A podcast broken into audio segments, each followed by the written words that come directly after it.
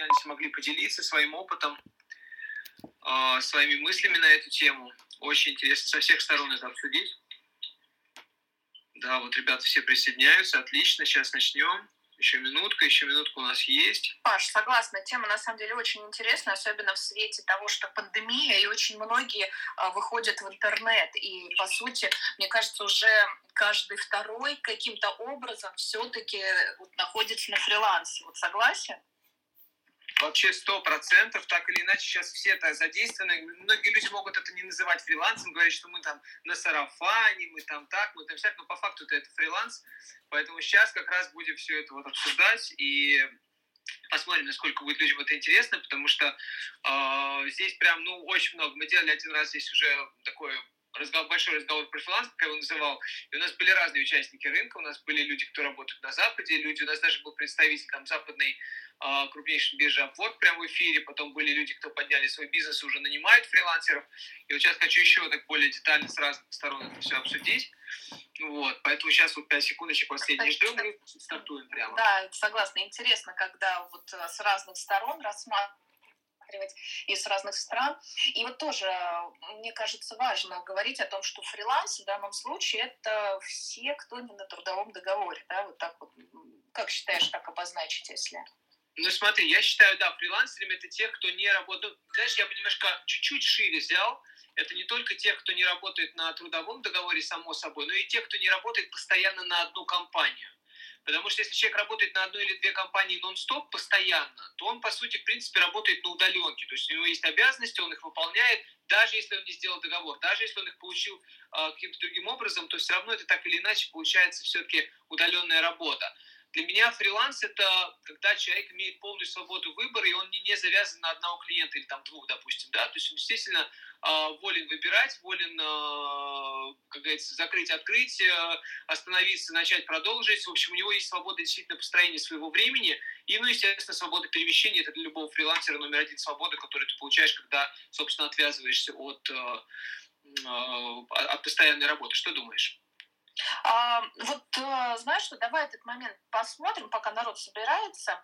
А, если, например, на аутсорсе фирма ведет несколько компаний, то, наверное, вот, вот, вот, знаешь, в чем э, дело? Фрилансер и собственник фирмы, вот, наверное, да, мы еще тоже ограничиваем. Мы здесь говорим именно о тех, кто лично оказывает услуги, правильно? А не то, что у него своя фирма тоже, вот с другой стороны. Ну, смотри, это тоже тонкая грань, смотри, потому что Например, вот я обучаю работать на бирже Upwork, да, и у меня приходят люди, которые, например, небольшая команда, например, там 5, 3, 5, 10 даже человек бывает. И они, например, в, в рамках а, нашего поля, например, в рамках стран СНГ, там, в России, в Украине, они существуют как компания, да, и тут действительно владелец, он владелец, он руководит бизнесом, и э, у него работают подрядчики, с кем подопечные, с кем он работает. А когда он, например, приходит на э, Запад, то он снова, снова становится фрилансером, по крайней мере, на какое-то время, пока он не организует все процессы. То есть ему приходится взять, брать на себя контракты, общаться с клиентами снова, даже когда-то что-то выполнять.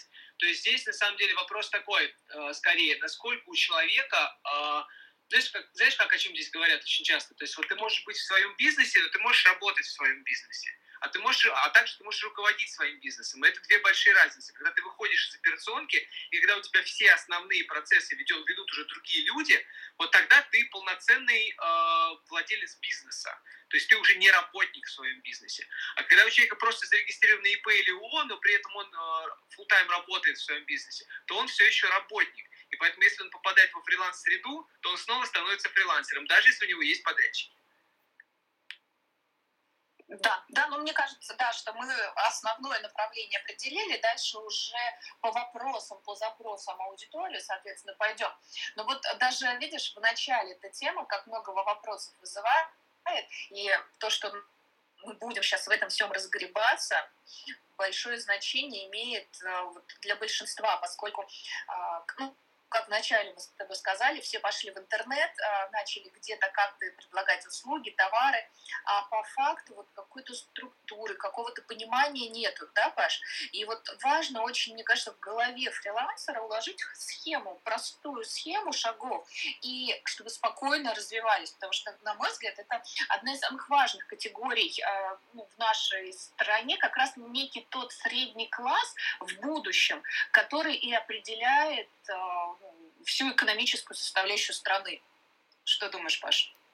Да, конечно, потому что это те люди, которые вообще я, рассматриваю фриланс это как а, такой первый шаг к свободному мышлению. То есть человек, который уже созревает, что он может делать какие-то шаги сам, то фриланс это вот тот самый шаг. Да, есть люди, которые в нем остаются и потом так и живут в таком формате, им нравится как бы иметь полную свободу и независимость и уже не а, как бы по, по, не, не включаться в, в то, чтобы строить какой-то бизнес и каких-то людей нанимать. Вот, есть те, кто движется дальше. И э, кто-то стартует бизнес сразу, особенно легко это делать в какой-нибудь товарке, еще где-то. А вот если брать, например, там любой спектр услуг, там особенно цифровых услуг, то, естественно, здесь фриланс это, э, по сути, логичная ступенька к такому к следующему росту. Поэтому, конечно, те люди, которые сейчас э, полностью у нас дают собственно, фриланс-среду, создают, работают, они по факту, в общем-то, это в перспективе, если с ними э, им давать правильные знания, давать возможность грамотно выстроиться по деньгам и по э, росту и по работе с клиентами, дать те самые софт-скиллы, которые позволяют вырастать, то они достаточно быстро, многие открывают агентство, вырастают, либо там какой-то другой бизнес могут стартовать, если уже доходы выросли. Конечно, это перспектива для э, страны, это правильный, вообще для мира, это правильный пласт людей, который дает, в принципе, в перспективе очень хороший рост. Да, Павел, тут еще тоже вопрос э, интересный. Фриланс это всегда дешево, всегда дешевая рабочая сила? Или на фрилансе можно продавать дорого? На фрилансе можно продавать очень дорого, потому что, ну вот мой опыт, мой личный опыт, здесь вот нельзя скрины, да, шарить, но вот я работал сначала на местном фрилансе, да, то есть э, на российских, украинских биржах, вот, а потом я перешел работать на Upwork, это вот мой опыт. И я вырос э, в доходы до 10-15 тысяч евро в месяц, то есть по часовой ставке, то есть за час, за час моей работы на фрилансе мне платили 150 долларов в час. А сейчас э, вот я как бы обучаю людей, я показываю, куда можно двигаться, и э, есть люди, которые зарабатывают, работают на фрилансе, на почасовой, без подрядчиков. То есть это исключительно именно фрилансер, есть люди, которые получают по 500, по 600, по 700 долларов за час работы. Это не какие-то сказки, есть реальные профили, их можно смотреть. То есть человек работает 40 часов, получает 22 тысячи долларов, например. То есть лимита на самом деле нету. И здесь просто, это просто два разных пути развития. Либо ты становишься супер спецом, который готов там вытягивать бизнесы и закрывать целые огромные пласты в одиночку, либо же ты, э, то есть, да, строить стратегии, например, или строить какой-то брендинг, или строить какие-то глобальные такие там архитектуру приложений. Ну, в каждом каждой, в каждой нише есть что-то, что такое, когда ответственность уже высокого уровня. Когда ты не просто выполняешь задачу, которую тебе дают, а когда ты делаешь именно глобальный, глобально берешь на себя ответственность и говоришь, это решение приведет к успеху бизнеса. Вот за такие, вот за такие ответственности люди платят любые деньги. Если ты говоришь, что я тебе сейчас приду и за 20 часов прострою стратегию бизнеса, что ты удвоишь продажи, там, например, то, естественно, тебе отдадут любые деньги. Что показывает вот, э, моя работа на Upwork, я вижу таких людей. Второй вариант это когда ты не хочешь там, например, так сильно там уходить вот именно а, в какие-то разработки стратегий, ты можешь тогда двигаться по а, горизонтальной линии, то есть ты можешь взять, брать людей, открывать агентство и по, по факту работать те самые волшебные 4 часа в день, просто которые позволяют тебе отслеживать работу твоих фрилансеров, сотрудников, ты сам при этом фрилансер агентства, и вот это все тоже прикольно функционирует, я это, вот эту штуку все внедряю, обучаю, у меня ученики очень прикольно этим пользуются. Да, вот также еще один вопрос. Э, есть э, фриланс, авторское право, как передавать права? Это, наверное, больше даже к Ларисе и Павлу, то есть как это происходит на наших биржах, как это происходит на зарубежных биржах. Потому что ситуации, когда там фрилансеры предъявляли иски компаниям, которые взяли логотип, хотя изначально компания заказывала на фрилансе это дело все, и есть недобросовестные фрилансеры, которые видят, что компания раскрутилась, и можно на них, допустим, подать в суд. Давай я отвечу, да, Паша, или ты? Давай, Ларис, подключайся к беседе, конечно. Я хочу, чтобы у нас формат такого круглого стола был прикольный. Ну, это на самом деле очень большая проблема, потому что чаще всего договоры с фрилансерами либо вообще не заключаются, либо они заключаются на коленке, либо заключаются не в том формате, который позволил бы защитить заказчика.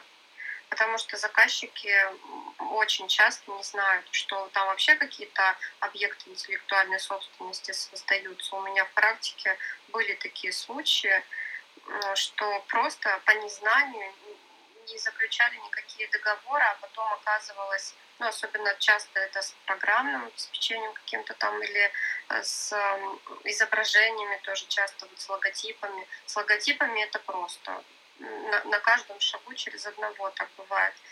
Вроде бы заказали у дизайнера логотип, он отрисовал все, э, скинул там по почте, и потом оказалось, что логотип раскрутился и пошел там этот э, дизайнер, его кто-то надоумил, подал ему такую идею, что можно на этом подзаработать, он пошел, зарегистрировал на себя товарный знак, ну и предъявил претензии, собственно, заказчику, который ну, по праву вроде бы как должен этим знаком пользоваться. Да, это так бывает.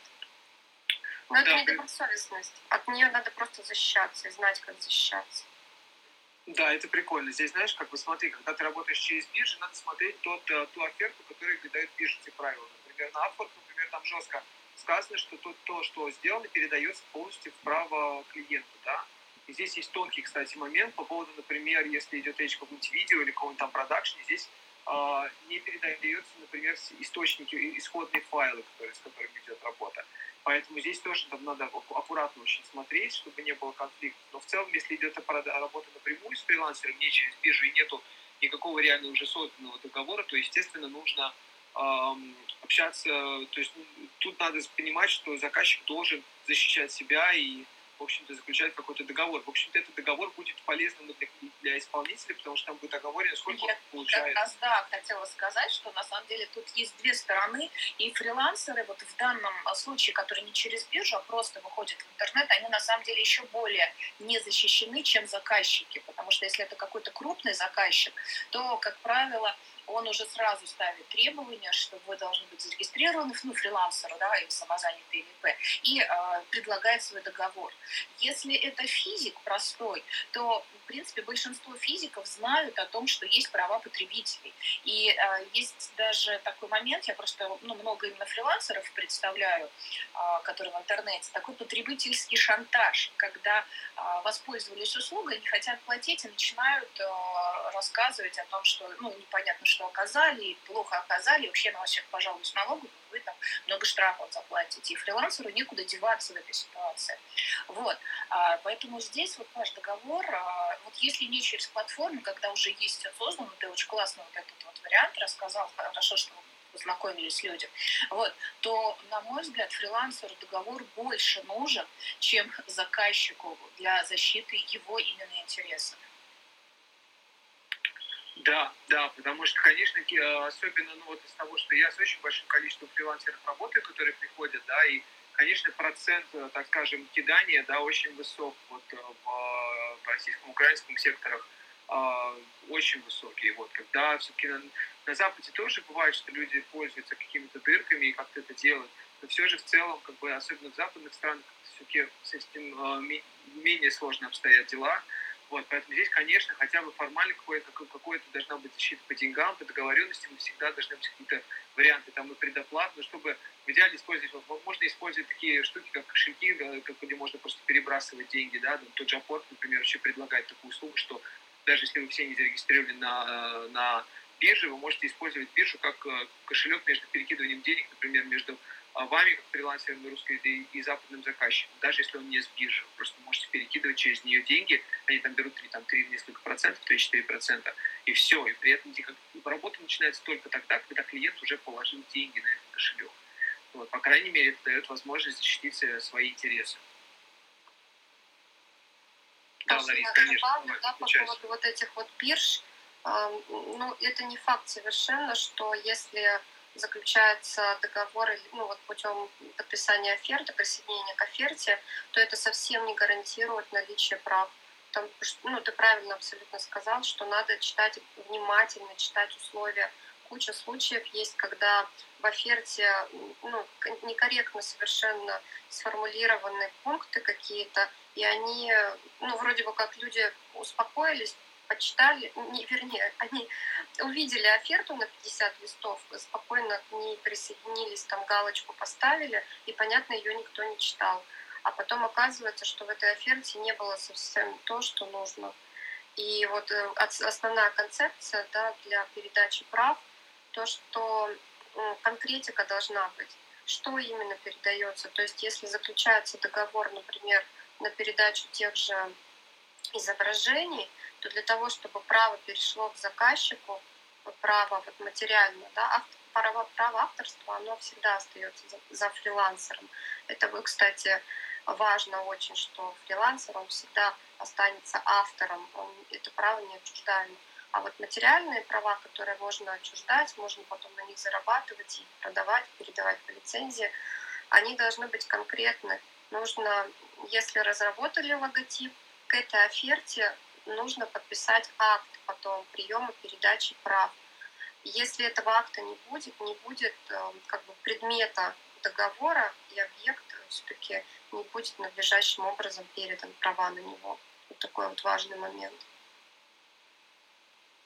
Очень круто. А скажи, пожалуйста, а вот что ты посоветуешь ребятам, дизайнерам, кто работает, в каком, в каком формате им составляют договор, если они работают, например, напрямую с заказчиками, каком формате им составляют договоры именно на, перед, на вот авторские права, да, ведь они же не. Как в этой ситуации правильно прорабатывать? Здесь могут быть разные комбинации. Все зависит еще от того, какой объект. Потому что если речь про изображение идет, которое там отрисовывает один дизайнер, э, иллюстратор, это одно. Если это речь про музыку, это вообще сложно составные произведения, в которых там может быть 6 и больше правообладателей. Это битмейкеры, это э, авторы, это исполнители, это ну, в общем, звукозаписывающая компания и так далее. В общем, все зависит от того, какой объект. А так, в целом, договор, ну, это может быть договор, самый простой договор авторского заказа, и именно в нем будет отражено все, ну, что нужно. Будет написано, что автор... Кстати, такая фишка есть. В некоторых договорах указывается такой пункт, что заказчик имеет право использовать произведение анонимно. Вот это вот, я сама такие договоры видела. Это означает, что вроде бы как бы автор и есть, но заказчик не будет нигде указывать, что вот это создал именно этот человек. Вот да, так. это, повсеместно, в музыке используется, когда да. исполняется музыка, а при этом ну, вокалист исполняет музыку, а при этом его имя не пишется. Да, частая история. Спасибо, Ларис. Давай сейчас мы вернемся еще к этому вопросу. Давай немножко сделаем такую перебивочку. В общем, ребят, мы сегодня разговариваем про фриланс. Здесь очень много интересных людей, спикеров с разных сторон. Здесь и фрилансеры, и создатели онлайн-школ по фрилансу, и бизнесмены, кто нанимает фрилансеров, и у нас есть здесь и специалисты по праву, и по договорам. В общем, очень интересная компания, которая готова ответить на очень разные вопросы. А, поэтому вы можете, кому интересно, у кого есть желание, давайте сначала сделаем такой, э, сделаем просто опрос. Ребята, кто уже фрилансер, да, поднимите ручки, чтобы мы просто посмотрели, сколько у нас в аудитории уже фрилансеров сейчас. И не убирайте сразу, чтобы цифра оставалась. Вот, давайте, кто уже фрилансер, вижу, цифра поползла. Да, да, да, да, да, вижу, вижу, вижу. Еще, еще, ребят, кто фрилансер, еще не стесняйтесь, поднимайте ручки, мы сразу видим. Окей, вижу, да. 8 человечков. То есть многие действительно интересуются этой темой. Спасибо за э, поднятые руки. Э, давайте сейчас я почищу ручки. И те, те, у кого уже есть сейчас вопросы, давайте мы в таком понемножку будем перебивками делать, по 2-3 человека поднимать, чтобы можно было задать вопросы. Э, значит, сразу скажу, что значит ивент, э, сегодняшняя вот эта комната по фрилансу я хочу сделать еженедельный, чтобы мы смогли, могли с вами приходить и действительно разбирать такие вопросы, которые у всех возникают, которые не, не знаете, как решить, чтобы мы могли э, со всеми экспертами и спикерами с вами делиться. Вот, чтобы эту комнату видеть, пожалуйста, не забывайте, что сейчас э, комнаты меняются все время алгоритм э, выдачи комнат в Clubhouse, чтобы гарантированно получить эту комнату, подписывайтесь на модераторов, э, ставьте колокольчик, и тогда в следующей неделе, когда она появится, вы точно ее увидите. Плюс у меня можете взять прямо в профиле, у меня есть ссылка на телеграм-канал, в котором я публикую все анонсы комнат по фрилансу, по энергии и всяких других комнат, в которые меня приглашают спикерами. Также мы делимся конспектами этих комнат. В общем, э, конспектами сессии, которая сейчас идет, допустим, да. То есть вы сможете получить, по крайней мере, выдержку и э, будет вам интересно вот, и полезно очень. Да, не буду вас сейчас больше мучить на данный момент информации. Давайте продолжать по контенту, потому что очень интересная беседа.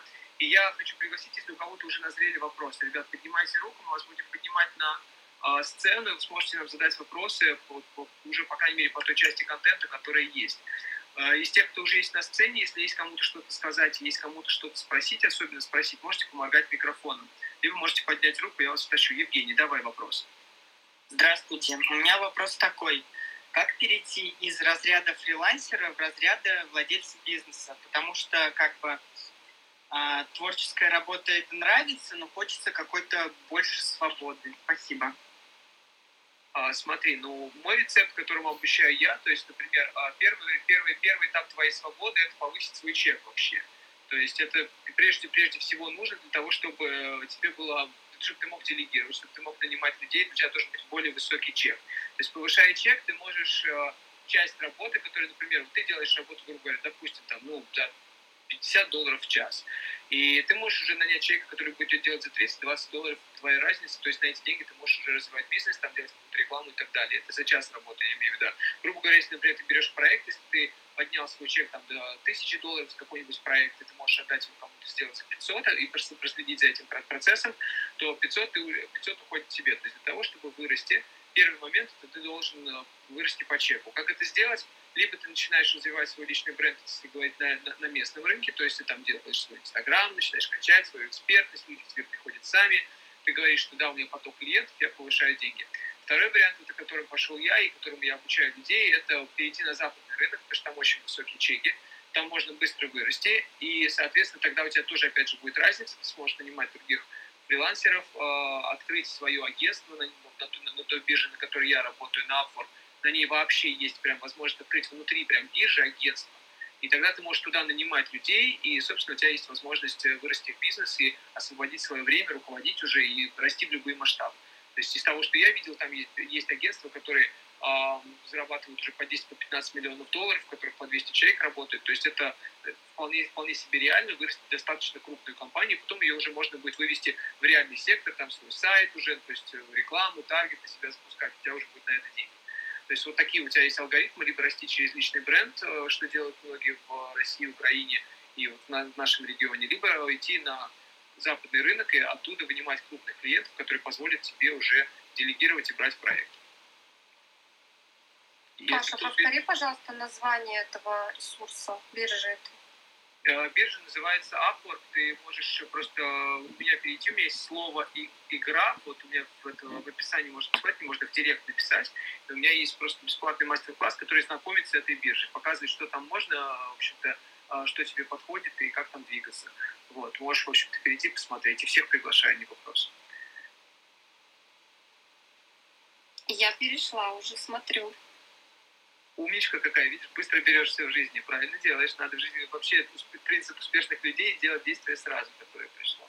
Мысль пришла, сразу сделал. Класс. Евгений, ответил на твой вопрос. Может, кто-то еще из спикеров хочет дать какие-то рецепты свои на тему того, как вот из перестроиться э, в, в бизнес? Потому что я думаю, что здесь у разных людей разный опыт, и я думаю, это будет интересно для беседы. Евгению разные дать варианты. Поморгайте, кто хочет. А, да, спасибо, ответили, но тут тогда другой вопрос назрел. А как перейти из личного бренда в агентство? Ведь если ты позиционируешь себя как а, личный бренд, а работы, грубо говоря, делают подрядчики, то это как-то получается неправильно и обман со стороны. Ну, почему? Смотри, у нас Артем Лебедев пример того самого личного бренда, у него есть агентство, но, но Лебедев это бренд. И он тянет на себя клиентов. Поэтому если ты становишься клиентом, ты же, тебе же никто не запрещает, не запрещает в описании в инсте написать, что ты владелец агентства такого-то, ты сам эксперт-дизайнер, да, там вообще супер профи по дизайну, допустим, ну, сейчас я посмотрю, чем ты занимаешься, точно, да, графический дизайнер. Вот, ты сам эксперт по дизайну, и, пожалуйста, вот как, как бы есть у меня еще и команда, с которой вместе я работаю, потому что я очень занятой, очень солидный, очень классный. Вот, транслируешь свою экспертность, транслируешь свой уровень и, собственно, делегируешь часть задач. То же самое происходит на форке, то же самое. То есть берется фрилансер, он сначала берет много заказов, он станет поднимает свою ставку, он загружается, и после этого он открывает агентство и делегирует задачи. То есть путь он одинаковый, просто там, там и тут, в принципе, с точки зрения логики. Паш, я, знаешь, хотела добавить, просто здесь э, ведь вы можете разделить, сказать, что э, если лично я это делаю, то такая цена. А если кто-то из моего агентства, то, соответственно, там будет ниже цена. То есть, если вот такой вариант тоже возможен, если будет легче. Да, все так, все так. Евгений, как тебе ок? А если мы говорим об агентстве тут просто еще такая мысль, что личному бренду доверяют больше. Вот. И как сделать так, чтобы люди шли в агентство, а не конкретно обращались к человеку с личным брендом? Ну смотри, здесь в идеальном примере, если ты хочешь поизучать, поизучай Марию Солодак, например. Открой Инстаграм и посмотри. У нее есть агентство, у нее есть э, обучение, и она сама себе суперэксперт, на которого люди приходят. Они, они на нее приходят, но они к ней приходят заказывать и воронки, они к ней приходят и учиться, и они к ней приходят за всем-всем-всем но это не мешает ей быть успешным личным брендом.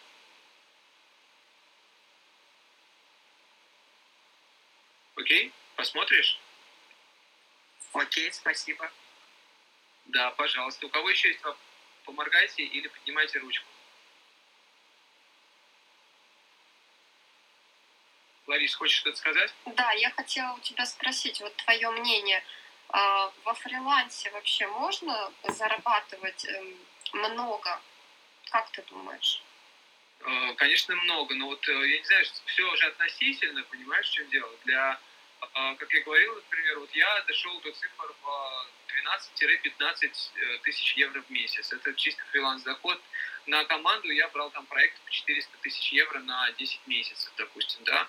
Вот, ну то есть это вот, это мои, мои рекорды, скажем так, да. Я знаю, вот я, как я говорил, я знаю людей, которые берут на фрилансе, работая получают там э, за 20 часов э, своего времени, они получают э, по 20 тысяч, за 40 часов времени по 20 тысяч долларов, то есть 500 долларов в час. Конечно, можно. Вот. Можно также, как я говорил, расти в агентство. То есть фриланс это, в принципе, далеко не о маленьких чеках, это далеко не о промежуточной работе, чтобы устроиться в какую-то компанию. Вовсе нет. Это, это лимит в голове, когда люди просто себе так, ну, так выстраивают. Они потом эту, эту схему, собственно, и реализуют, как они ее выстроили. Поэтому если здесь сказать себе, да, я могу прийти и заработать много, ну, то есть вот у меня есть э, ребята, которые приходят, просто, ну, здесь принцип такой, что э, ты э, берешь опыт того, кто уже сделал, его просто повторяешь, да, то есть ну, это традиционная схема для быстрого роста.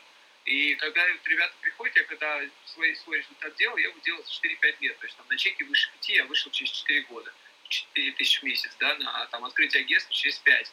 А люди, которые повторяют этот путь, они его делают просто, ну, то есть очень быстро. У меня сейчас человек открыл через 6 месяцев после вообще создания профиля на Upwork, он сделал уже агентство, у него работает 6 человек, например.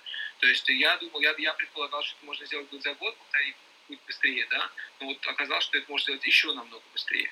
Есть люди, кто приходит с российского и украинского рынка и делают по 3-4 тысячи в месяц уже, уже через 2-3 месяца. То есть для меня это тоже было открытие, что можно настолько быстро вот э, Э, рвануть. Поэтому все очень относительно. И также вот у нас прошлая встреча была, чтобы не только говорить про порк, вот прошлая встреча, у нас, когда была по фрилансу, была девушка, которая достаточно вышла, быстро вышла на оборот 5 миллионов рублей в месяц, тоже стартуя как фрилансер, просто вот раскрутив личный бренд. Поэтому это две отличных, два отличных метода, кому что ближе, выбирайте. Но это уже бизнес в российском представлении. У нас как-то вот в России, мне кажется, так смешиваются понятия фриланс и бизнес фриланс, мне кажется, в представлении вот российского общества это ну, просто человек, который вот так вот э, ну, где-то там, где-то здесь, что-то тут поделал, тут поделал. А вот то, что ты говоришь, это уже, наверное, уже бизнес какой-то, как компания, наверное, какая-то должна быть, как минимум. Ну, смотри, если говорить вот чисто индивидуально, как фрилансера, то вот до того момента, как я начал делегировать, это было до 6 тысяч евро в месяц. То есть, ну, это достаточно хороший доход. Вот я фрилансер, которого я привожу пример, когда ко мне люди приходят на мастер-классы или на вебинары, это человек, который вот зарабатывает 20 э, тысяч в неделю. И это тоже фрилансер. Он работает один, у него нет команды, у него нет компании. он один работает. Нет, ну, естественно, есть юрлицо, чтобы эти доходы принимать, в любой стране это нужно сделать, просто не можешь уже, там, как физик или самозанятый, принимать э, такие объемы денег, но тем не менее он фрилансер. То есть он просто фрилансер, он, он ездит в каком-то вене и, в общем-то, просто вот э, на ноуте делает людям стратегии для бизнеса и на этом зарабатывает деньги. То есть э, почему нет? Ну, в общем, мы, мы так вот, наверное, разграничим, да, то, что фрилансер — это тот, который работает на себя. Неважно, у него бизнес или он просто там э, ИП или самозанятый. Это просто человек, который не подчиняется каким-то корпорациям, там нигде не состоит, у него нету обязательств перед кем-то. Он, в общем, сам по себе и что заработал, вот все его. Да, именно так. Да, именно так. То есть у него могут быть подопечные, даже может делегировать какие-то задачи, но все же он не привязан к какой-то одной корпорации, не обслуживает интересы одной компании сутками, да, там на три года. То есть это уже превращается в удаленную работу. Либо в аутсорс, если, например, это команда, и у него есть, если он, он подвязывается, еще берет людей, но они работают, например, на одного и двоих клиентов, но постоянно, то очень долгосрочно и не берут другие заказы, то это, конечно, уже чисто удаленная работа, да, по сути. Вот, то есть это уже аутсорс, аутстав, то есть вот, вот эти все истории, когда продаются, по сути, человек часы, и они продают, продаются на постоянно. Но, то есть формально, например, на, том же, на той же фриланс-бирже такое тоже можно сделать, такую работу тоже можно найти. И это будет формально все-таки считаться фрилансом, но по факту, на самом деле, это удаленная работа. Я бы, я бы так это рассматривал. Потому что фрилансер – это все-таки человек, который, э, как, раз на, на начале в самом обсуждали с Анжеликой, это как раз вопрос того, когда ты все-таки, ты все-таки еще, ты, ты владеешь своим временем то есть для меня это фрилансер это человек, который вот если я завтра, например, не хочу работать, то я завтра не работаю. То есть я завтра сажусь и уезжаю на месяц куда-нибудь там, не знаю, на доске кататься, да, вот тогда я, то есть вот это фриланс, потому что ты, ты, ты можешь это сделать. Когда человек работает 24-7 или там, да, ты, 40 ну, дней в неделю, то все, у него есть еще, а если еще обозначены рабочие часы, ну, собственно, он, он на, на удаленке на самом деле. То есть это в чистом виде удаленная работа, и все, он на нее подвязан уже он не может себе позволить завтра уехать, как мы там садились, например, там два года назад, до ковида, да, мы сели просто в машину, поехали там две недели в Испании, две недели в Италии, э, и все. И, ну, ну, с собой я там могу кому-то из клиентов ответить, кому там что, ну, прям вообще, вообще, вообще, какой-то файл отправить надо, еще что-то, но ты, я потом приеду, я знаю, что я могу там, например, больше часов взять на себя или там больше заказов, просто несколько проектов, и все, и это вот это, это уже в фриланс, конечно, когда ты не подвязан постоянно на клиента, на какого-то одного. А, допустим, если рассматривать Upwork, э, важно ли знание языка или, в принципе, это может сделать любой, кто там более-менее владеет э, переводчиком? Ну, из того, что вот какой у нас опыт, э, зайти просто, чтобы начать работать, достаточно действительно работать с переводчиком. Как бы это абсурдно не звучало, да, и с американцами, и с британцами, и с австралийцами можно работать. А, вот. А, здесь мы говорим, а, отличия возникают тогда, когда ты хочешь много зарабатывать. То есть язык, он влияет очень сильно на твой средний чек. То есть на твою ставку по часовую, если это часовой контракт, да, когда тебе платят за часы, сколько ты отработал. Потому что чем больше ты хочешь денег, тем выше ты начинаешь конкурировать с людьми, которые живут в тех же странах, например, берем Америку, да, если брать, например, средние штаты, у них э, средняя зарплата медианная там 60-70 тысяч в год. То есть это порядка 5-6 тысяч в месяц. А вот как только ты начинаешь вот в этот диапазон заходить, э, а это уже это происходит достаточно быстро, там при 40-50 долларах в час, то как только ты в этот диапазон заходишь, то естественным образом э, уже клиент будет думать, взять ему, взять ему парня из Техаса там, или из Канзаса, или взять э, там, девчонку из, из, э, не знаю, там, с Киева или с, с Одессы, да, или там с э, Новосибирска. Естественно, у него встанет вопрос, потому что, а, у него там часовой поезд другой, б, у него там язык уже не такой. То есть надо быть просто из ряда вот тогда уже дизайнером крутым. Либо уже подтягивать язык, тогда можно и 60, и 80, но я вот дошел до 150 в час, и меня нанимают, и без проблем нанимают по этой ставке. То есть 150 в час, чтобы понимать, о чем мы говорим, то есть это получается, э, сколько там получается, 1200 долларов в день. То есть один рабочий день 1200 долларов. То есть это не какие-то сказочные деньги, это реальные деньги, которые платят заказчики на форке. Но тут, естественно, я уже как такие деньги стал брать тогда, когда довел свой английский до шикарного уровня, когда у меня там уровень знаний был там и экспертности очень высокий. Начинал, естественно, там с небольших доходов и постепенно рос. Вот, но тем не менее, стартовать можно абсолютно с любым уровнем языка, если вы, конечно, не копирайтер. Копирайтеру с плохим английским продавать тексты на английском будет очень сложно. Да, спасибо большое за ответ. Да, пожалуйста. Ребят, давайте подтягивайтесь, у кого есть еще вопросы, поднимайте ручки, поднимайтесь вверх, будем с вами общаться, дискутировать. Паша, может быть, был... смотри, у нас спикеры, может быть, э, кто-то готов поделиться своим опытом, вот как оно... А, да, вот, давай, это... давай, конечно, давай. у нас сегодня... Вопрос, а просто интересная практика есть. Вот мы же нащупываем этот формат, что людям интересно, как считаешь? Да, давай, конечно, потому что это наш первый такой вот стол в таком формате, фриланс. До этого я рассказывал про порт, какие вел э, больше. А здесь давай, давай, давайте, ребята, кто из спикеров хочет рассказать, как он соотносится с фрилансом и какой у него опыт, и что он может да, рассказать для поделиться чем с аудиторией, ребят. Ну, вот смотри, Игорь, вот у него прям написано, да, фрилансер на Upwork. Игорь, вот вы можете поделиться своим опытом и видением на то, что такое фриланс? Вы с нами? Всем привет, да, я здесь. Меня слышно? Да, отлично. Да, отлично. Отлично. Так, ну, я, честно говоря, затрудняюсь, что я могу добавить к той картине, которую я писал Павел. То есть, в целом, в общем, поддерживаю в том плане, что фрилансер это, естественно, такой мини-бизнес, э, человек, который полностью своим временем распоряжается и самостоятельно принимает на себя ответственность за проекты клиентов и за деньги, которые он потом решает, куда тратить на себя, либо в развитие пускать. Ну и, соответственно, определяет свое время. Вот. Что же касается других вот вопросов, которые до этого обсуждали, мне хотелось бы добавить, что касается, допустим, перехода в бизнес – Здесь рассмотрели как один вариант, по сути, продажи времени. То есть, когда говорили про бизнес э, из фриланса выросший, все равно речь шла о продаже времени. Да, у тебя появляются помощники, у тебя появляется агентство, но все равно предполагается, что ты как собственник э, находишься в текучке.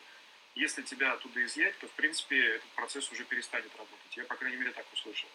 И вот мне видится, что намного интереснее, ну, я лично по себе расскажу, намного интереснее э, рассматривать еще смежные варианты, не только в продаже своего времени, а консалтинговые направления, э, собственно, обучение. Например, э, я когда интенсивно работал сначала в рамках студии по производству сайтов, э, тред-маркетинга, а потом перешел на фриланс, я, собственно, это направление продолжал, я заметил, что у бизнесов, с которыми я сталкиваюсь, возникают еще смежные вопросы, не только связанные напрямую вот с тем, что я делал. То есть я делал сайты, настраивал рекламу буквально, там, аналитику предоставлял. У них возникали вопросы, связанные банально, например, как выйти на новые рынки, как привлечь партнеров, как удержать клиентов. И медленно, но верно это перешло, а, по сути, в консалтинг, потому что у меня был опыт работы с разными нишами, с разными бизнесами – и, соответственно, модели, которые хорошо работали в одном бизнесе, в общем-то, были хорошими гипотезами для тестирования других бизнесов. И по факту получилось так, что я открыл для себя новое направление, не бросая старое. То есть, когда ко мне приходили за созданием сайта, начиналось все создание сайта, потом мы переходили в консалтинг, и получалось, что фактически я не занимался созданием сайта. То есть у меня тоже, по сути, было агентство. Я единственное так не называл себя, я был индивидуальный исполнитель, фрилансер. Но фактически всю работу э, я заказывал на российских площадках, потом э, на украинских площадках э, активно нанимали ребят. Вот. И фактически мы занимались с партнером уже потом другим бизнесом, мы чисто консультировали. То есть это было, по сути, продажа экспертности. Да, с одной стороны, мы время свое продавали, но это уже был совершенно другой продукт. Вот мне видится достаточно перспективным направлением это развитие как раз себя в специалиста, который решает задачи а, не руками, а прежде всего головой, основываясь на той экспертизе, которую за годы, за годы наработал. И, соответственно, ставит задачи тем людям, которые а, как раз-таки умеют хорошо делать, но не знают, что, что делать. Это вот одно направление, а другое, параллельно, соответственно, когда ты этих людей ищешь, ты сталкиваешься с дефицитом адекватных кадров, которые даже банально не могут сделать, вот, ребят, до смеха дойдет, а, надеюсь, что мне хочется верить, что сейчас те специалисты, которые себя называют stack разработчиками, к слову сказать, я программист, поэтому я сейчас никого не хочу обидеть, программист в прошлом. Но когда я вижу у человека кучу регалий, связанных с разработческой дисциплиной, там full stack, developer, JavaScript, вот это все, и ты ему просто говоришь, дружище, ну на сайте нужно счетчик поставить. И тут поступает тишина. Люди просто не понимают, как на сайте можно сделать счетчик аналитики в 2020-2021 году. Они не понимают, как это сделать, хотя, казалось бы, сейчас любой бизнес считает показатели.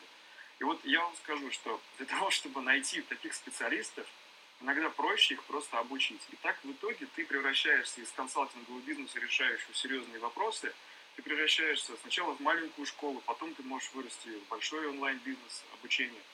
А, то есть, грубо говоря, начав с фриланса, перейдя в консалтинг, я в итоге перешел к обучению специалистов для того, чтобы они могли решать те задачи клиентов, с которыми реальные клиенты приходят на рынок.